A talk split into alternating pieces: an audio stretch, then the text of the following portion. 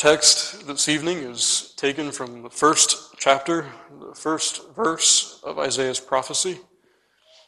Isaiah chapter 1 and verse 1. Hear once again the word of our God. The vision of Isaiah, the son of Amoz, which he saw concerning Judah and Jerusalem in the days of Uzziah, Jotham, Ahaz, and Hezekiah, kings of Judah. Our text is just that phrase that we find there in the midst of that verse. That which Isaiah saw concerning Judah and Jerusalem in the days of Uzziah. This evening, uh, we commence a series that by the end of it, we all may be five and a half years older than we currently are. Uh, this evening, we, we begin the prophecy of Isaiah. And as we take up this text this evening, uh, of course, my purpose is to introduce the text, but, but I want to do so in such a way that, that is truly not a lecture. Uh, I want us to see how, just even in this first verse, you and I are given really a footing to understand spiritually the text that's before us. Uh, this first verse, of course, gives us a timestamp for the prophecy. And, and I suppose because it's so conventional in the Old Testament, these are words that we can quickly read over. But friend, it is something more than a timestamp. When we read that God's prophets are sent to a particular time, we're to remember, of course, that the prophet is sent to a particular period and condition of the church. And in this timestamp, you and I are supposed to go back to the rest of Scripture, and we're supposed to understand that when he says that, that, that, he sent his prophet Isaiah to the church in the days of Uzziah, that we understand something of the condition of the church to whom he was sent. And friend, as you look at this text, that's certainly something we have to keep before us. Here we are told that the prophet goes to the church in a particular state. And our purpose this evening is to understand more of her condition at this time. But furthermore, not only is this a timestamp that tells us something about the condition of the church, but as we go back through the rest of Scripture and we, we try to understand the time in which Isaiah ministered by, by looking at the lives of the kings in view here, we need to recognize that the lives of those kings are, uh, well, they're more than perhaps we, we at first expect. You see, in many ways, friend, the scriptures teach us that, that in the lives of these kings, you have refracted the spiritual condition of their people. Uh, to put it very succinctly, as the king, so the people. More often than not, friends, we read throughout the scriptures, and, and genuinely, when we leave the scriptures and look at history, only rarely do we find a king exceeding the spiritual condition of the generality of his people or vice versa. And as we will see in our text this evening, when Isaiah tells us that, that he was a minister in the time of Uzziah, and we go back and we read the life of Uzziah, we recognize that what we see in the king, well, Isaiah saw in the generality of the church. Truly, the church was refracted in the life of her king. And you see this in so many ways. You see this in Psalm 2 powerfully, don't you? You see that, that the nations, the people are raging against the Lord, but, but who leads them in their rebellion?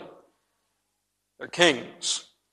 When Ezra goes before God and, and he seeks to, to reform the church in his generation, he's told that, that right through the social strata, all have been contaminated with defection, from the people to the priests to the princes. And indeed, says the princes themselves, we've been leaders in it. And again, when you look at Daniel 9, the same theme comes out. That is, as prince, so the people. Daniel prays, Neither have we hearkened unto thy servants the prophets, which spake in thy name to our kings, our princes, and our fathers, and to all the people of the land. Daniel says he sees in the kings what he sees in the people. And friend, we'll see that briefly this evening, that what we see in Uzziah, really the first five chapters of this prophecy, Isaiah sees in the generality of the church. And so, what do we see? As we hold together what we read from Second Chronicles with what we have in our text this evening, and also what we have given to us in Second Kings, our theme this evening can be drawn into a, a simple sentence Abused mercies and formal godliness invite divine judgment. Abused mercies and formal godliness invite divine judgment. I want us just to demonstrate that this evening under three headings. I want us to see this, first of all, from the record that we get from, from 2 Kings 15. We're looking here particularly at the reign of Uzziah. And we're told in 2 Kings that he did that which was right in the sight of the Lord, according to all that his father Amaziah had done, save that the high places were not removed. The people sacrificed and burnt incense still on the high places. Now, it would be a digression for our purposes this evening to, to descend into much discussion about what these high places were.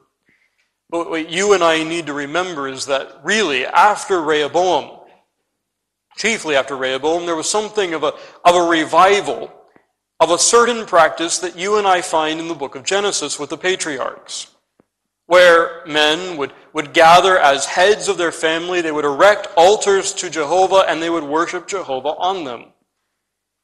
The problem, of course, with all of that is that that was prior to the Mosaic Reformation of the church. Whenever Moses, the, the great lawgiver, comes, he comes as God's servant to reform the church. And friend, you notice that one of the reforms that God gives is that he centralizes his worship, first in the tabernacle and later with Solomon in the temple.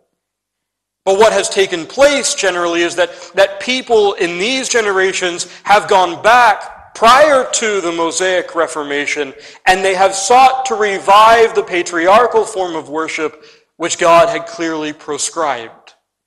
It was now forbidden. The worship of God was to be at Mount Zion at the temple.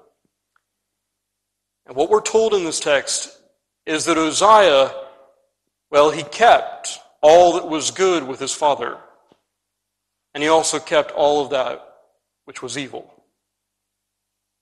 He was truly a status quo ruler. But the text, friend, you remember, it, it strives to show both elements of Uzziah at once. I submit to you that it's doing so because it would highlight that Uzziah's piety was of a truly traditional kind. Traditional in the, in the uncritical, the ill informed kind, where he took the good and the bad of the past and preserved both. But that's not all that the text tells us. If you remember back to 2 Chronicles 26, we're told also that Uzziah, he sought God in the days of Zechariah, who had understanding in the visions of God. Now, who this Zechariah was is something of a large question, but what we do, what we do find stressed in this text is the idea that so long as Zechariah lived, Uzziah maintained what faithfulness he began with. And the sense obviously was that as soon as Zechariah died, so also did that fidelity. And all of that underpins this idea that Uzziah was a king whose piety was traditional in the sense previously described and temporal. It would last only so long as he was in good company. It would proceed no further. It was a form, friend, in other words, of godliness. And as I said to you already, what's so striking about the first five chapters of Isaiah's prophecy, that really is the, the content of the, the prophet's ministry in the days of Uzziah, is that that's precisely the point that the prophet continues to bring before the people of God. That their piety was like that of Uzziah. It was traditional, but corrupt. It was there in a sense, but very temporal and without true power. And friend, what these things teach us very clearly at the onset, simply from the superscription, as it were, to the prophecy, is the idea that fleeting temporal piety is insufficient. God must send his prophet to correct such as what we see in Uzziah and what we see in the church generally. This traditional kind of piety that preserves good and bad alike. This temporal piety that can only go so far. And as you think of the king, friend, you recognize that Uzziah ought to have gone so much further. You think, friend, of how the psalmist sees the word of God. He says this in Psalm 119. He says, I have more understanding than all my teachers, for thy testimonies are my meditation. more than the ancients, because I keep thy precepts. Note what the psalmist says. His experience under the word of God is that it enlightens him. In other words, he's not reliant, as it were, simply on the deeds of his fathers. The word of God is the canon of his life. And so, friend, he can excel the faithfulness of previous generations because the Word of God is his standard. But not so Uzziah. No, the, the high places must stand. They, they can't be touched. We, we, we've grown accustomed to these things. And, and, surely, if our fathers and our grandfathers did those kinds of things, well, it certainly must be okay. Friend, the scriptures are very clear. That's not, that's not the kind of godliness that, that is true, that is founded upon a genuine work of the Spirit of God. No, friend, that godliness, that which is true, sounds as what we have in the words of the Apostle Paul. I count not myself to have apprehended, but this one thing I do, forgetting those things which are behind and reaching forth unto those things which are before, I press toward the mark for the prize of the high calling of God in Christ Jesus. What I want you to notice in that text, friend, is the idea that Paul strives and continually toward greater and greater. He, consent, he contents himself with no previous attainment. He presses forward. And that, friend, evidently is in Uzziah. What you don't find in the church at this time. And so what you have here is a partiality of godliness and godliness. A, a kind of half reformation, if you like. And all of that comes down, friend, I suppose, to how you measure godliness. Our generation is told time and time again by the world to simply trust our judgment, to, to follow our heart, and that kind of thing. Friend, it's all nonsense. This must be the measure of our lives. And I'm not saying that simply of doctrine or of worship or the government of the church. But this, friend, is the canon for how a father is supposed to be a mother, a husband, a wife, a child, a businessman, a student. This is our canon. And beloved, if this is not going to be our measuring rod, if this will not be that which we build our lives around, our piety will look like Uzziah's. If it's of a traditional kind, will preserve the good as well as the bad, uncritically, without reforming. If it's entirely off of its moorings, well, friend, you can look at the churches around us today. The ones who've embraced liberality, and you'll see. Well, friend, you'll see where that leads you. No, this must be our standard. Anything less will simply not do. So, what we see in Uzziah, first of all, is a partiality in godliness. But we also see something else. That brings us to our second heading this evening. We take that from what we read in 2 Chronicles 26. As long as he, that is Uzziah, sought the Lord, God made him to prosper.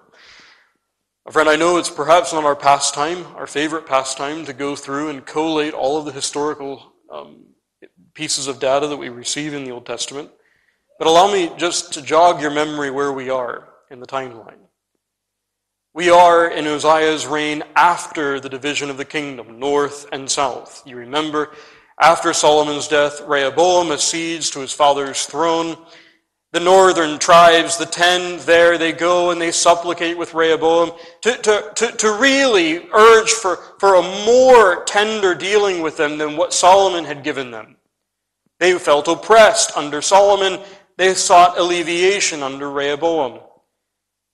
Rehoboam, through foolish counsel, well, he eventually drives them to their tents, in which the ten northern tribes say, We have no part in the house of David and they become a separate kingdom. Now, from that moment, friend, I want you to notice that there is a steady decline both in Israel, the ten northern tribes, and in Judah. The decline is political and it's economic. Politically, the ten northern tribes fall into chaos as one dynasty succeeds another dynasty, whereas, of course, the line of Judah is preserved in the line of David. But what you do notice in this descent is that while both fail to reach the apex that they had in Solomon's reign, Judah continues rather consistently to fall further and further below Israel, politically, militarily, economically. In fact, by the time you get to 2 Chronicles 25, Judah as a kingdom has fallen so much that she becomes something of a vassal to Israel. That's a staggering reversal, isn't it? The king of Judah, of the line of David, is now paying tribute to one of the, the reprobate dynasties of the northern kingdoms. That's immediately on the eve of Uzziah's accession to the throne. When Uzziah takes the throne, everything changes. No longer is Judah paying tribute to Israel, but in fact, Edom is now so awed by the power of Uzziah and his military might that they begin to be something of a vassal kingdom to Judah. Furthermore, through Uzziah, the southern kingdom of Judah, the southern aspect of Judah that had been largely deteriorated, is now fortified once again. Through military invention, through the repair of Jerusalem, Judah now becomes stronger than it ever had been since the days of Solomon. We can go further.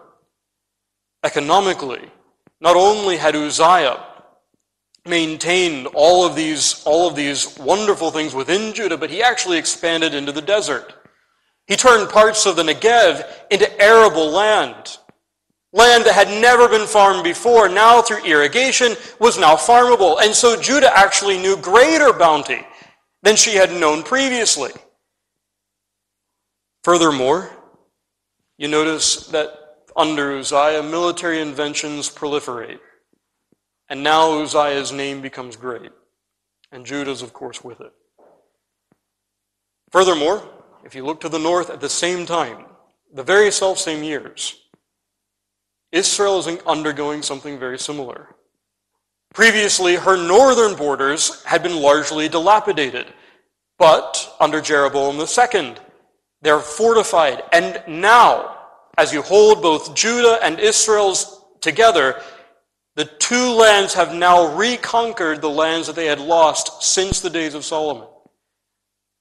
Likewise, in, in Israel, under Jeroboam II, the economy becomes one that is booming. Uh, part of that is because there's civil war in Egypt at the time. The other part is because Assyria in the north is preoccupied with putting down coup attempts by a small kingdom named Babylon. The point of all of this is that wealth was flowing into both.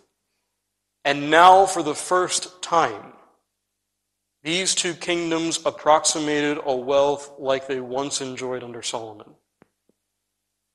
Those are the days of Uzziah. Days of incredible wealth. In fact, the archaeological record is quite straightforward there was once a thought that when Amos was describing the wealth, a contemporary of Isaiah, of the northern kingdom, that he was perhaps using hyperbole. We found that he hasn't. Whole beds and whole rooms of ivory were constructed in these places. Such was its wealth.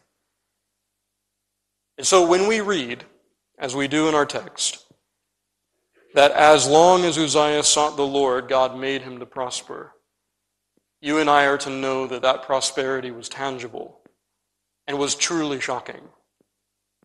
It was a country that was once subjugated, impecuniary, and now elevated to incredible military and political power, and the church of God seemed to be thriving. And yet, and yet Isaiah must go and must call for repentance. Yet, things are not well in the church. Friend, what this teaches us here is that these mercies came, but as we see in Uzziah's later acts, they drove the man to presumption. Or rather, more accurately, they were an occasion for his presumption. We see that in Israel, we see that in Judah, rather, as a whole. So wonderfully blessed by God. And all that this did as it worked in their sinful hearts was to drive them more and more away from Him. What this teaches us, friends, is that without repentance, temporal mercies, all mercies are abused. Unless we meet temporal mercies with repentance, we abuse them. I just want to meditate on that very briefly, friend, because I think this is often forgotten. We could ask the question why did God pour his blessings as he did, and in such a significant way on these generations when things were not right? Just remember the words that the apostle preaches there in Acts 14. God, he said, suffered all nations to walk in their own ways. Yet he, not, yet he left not himself without witness, in that he did good and gave us rain from heaven and fruitful seasons, filling our hearts with food and gladness. Note what he says to these heathens. He says God had left a solemn witness to him, the living God. That he and he only is the living God, and that he is the one from whom only good might be expected and sought. These temporal mercies were like solemn voices in a court, urging them to look to the one who alone has right, who alone should be invoked for all good. Every temporal mercy, says the apostle, was a standing witness to God. And then when the apostle deals with the Jews, as the Jews look at the blessings, the bounties that the Gentiles had received, he tells them it's the goodness of God that leadeth thee to repentance. Friend, why were all of these mercies given to Uzziah? Why were all of these good and these temporal things given? They were not given with the intention that, that Uzziah would, would become so proud as to presume as he does. They were given as so many calling cards to drive him to faithfulness. God sometimes will draw his people to faithfulness through his rod. And sometimes, as he does here, he will do so with his blessing. But in both cases, friend, the urgent cry is that of repentance. If I've received good from his hand, it should drive me away from sin if I feel the weight of sin and its curse, if I feel something of its sting, that too should drive me to God. But because, friend, the church in Uzziah's day failed to do so, because Uzziah failed to use these mercies in that way, as the text tells us in Second Chronicles, as he was strong, his heart was lifted up to his destruction. He presumed on the mercies God had given. And so we close thirdly and finally with this preparation for judgment that we see in that text. Namely, when he was strong, his heart was lifted up to his destruction. It's a striking turn of phrase, isn't it? The idea there is that his heart, his heart led him into the mouth of misery. That's the idea. And friend, what this teaches us so very clearly is that this unchecked pride proved to be nothing less than a harbinger of divine judgment. Uzziah, the longest reigning of Judah's kings, 52 years on the throne, he evidently saw all the prosperity that was under him, saw all of the pretended piety that was before him, and presumed that he was something he wasn't. And as the text says, it was his heart that led him to destruction. You know, friend, even the Christian can fall into that same kind of thing. I know I cite this relatively frequently, but Psalm 30 is a wonderful picture of that very truth. In the 30th psalm, the psalmist speaks of the, ma- the multitude of blessing that he's received from God. And it leads him to that point, and I'll read it for you just now, where he says to God, strikingly, he says, I shall never be moved. Lord, by thy favor thou hast made my mountain to stand strong. Thou didst hide, and then he says this, thou didst hide thy face, and I was troubled. The man was fortified, immovable in his own mind, and then he says this, as God visits him in chastening, thou didst hide thy face, and I was troubled. Friend, when you and I, we, we don't recognize that every temporal mercy lays on us just another obligation to seek only God, to abase ourselves before Him, to be like the patriarch, Jacob, confessing we're not worthy of the least of those mercies. When we don't respond to temporal blessings in that way, we will fall like Uzziah. Maybe not at the same degree. But friend, make no mistake, your heart will lead you to dangerous places. And so it did not only for Uzziah, but for the church in Isaiah's day. This is the one thing that the prophet insists on time and again. Over and over, he reminds them that while they think so highly of themselves, their prosperity as well as their pretended piety, this pride will only lead to their ruin. Now, friend, as we close, there is something in this text that, that should thrill our souls. In this first verse in Isaiah, when we're told that the prophet was sent to such a generation as that which we've just described, a generation that, that had a form of godliness but lacked its power, a generation that was prosperous but used that as an occasion for pride. When God says to his prophet that you will be sent to that generation, friend, it should, it should thrill our souls that God is willing even to go to such sinners as them, to call them, to say even to them, Come, let us reason together. Though your sins be as scarlet, shall be made white as wool. Friend, it's a staggering mercy that our God would be pleased to send his warnings, his gracious invitations, even to us who have abused so many mercies and who are so quickly to be contented with a form of godliness. Friend, here you have the long suffering, the mercy of our God set on clear display. He calls even them. And so, friend, the question this evening is this Are, are these mercies that you have? Do you treat them as so many calls to renew your repentance, to forsake sin all the more, and to hold fast to God only. They should be.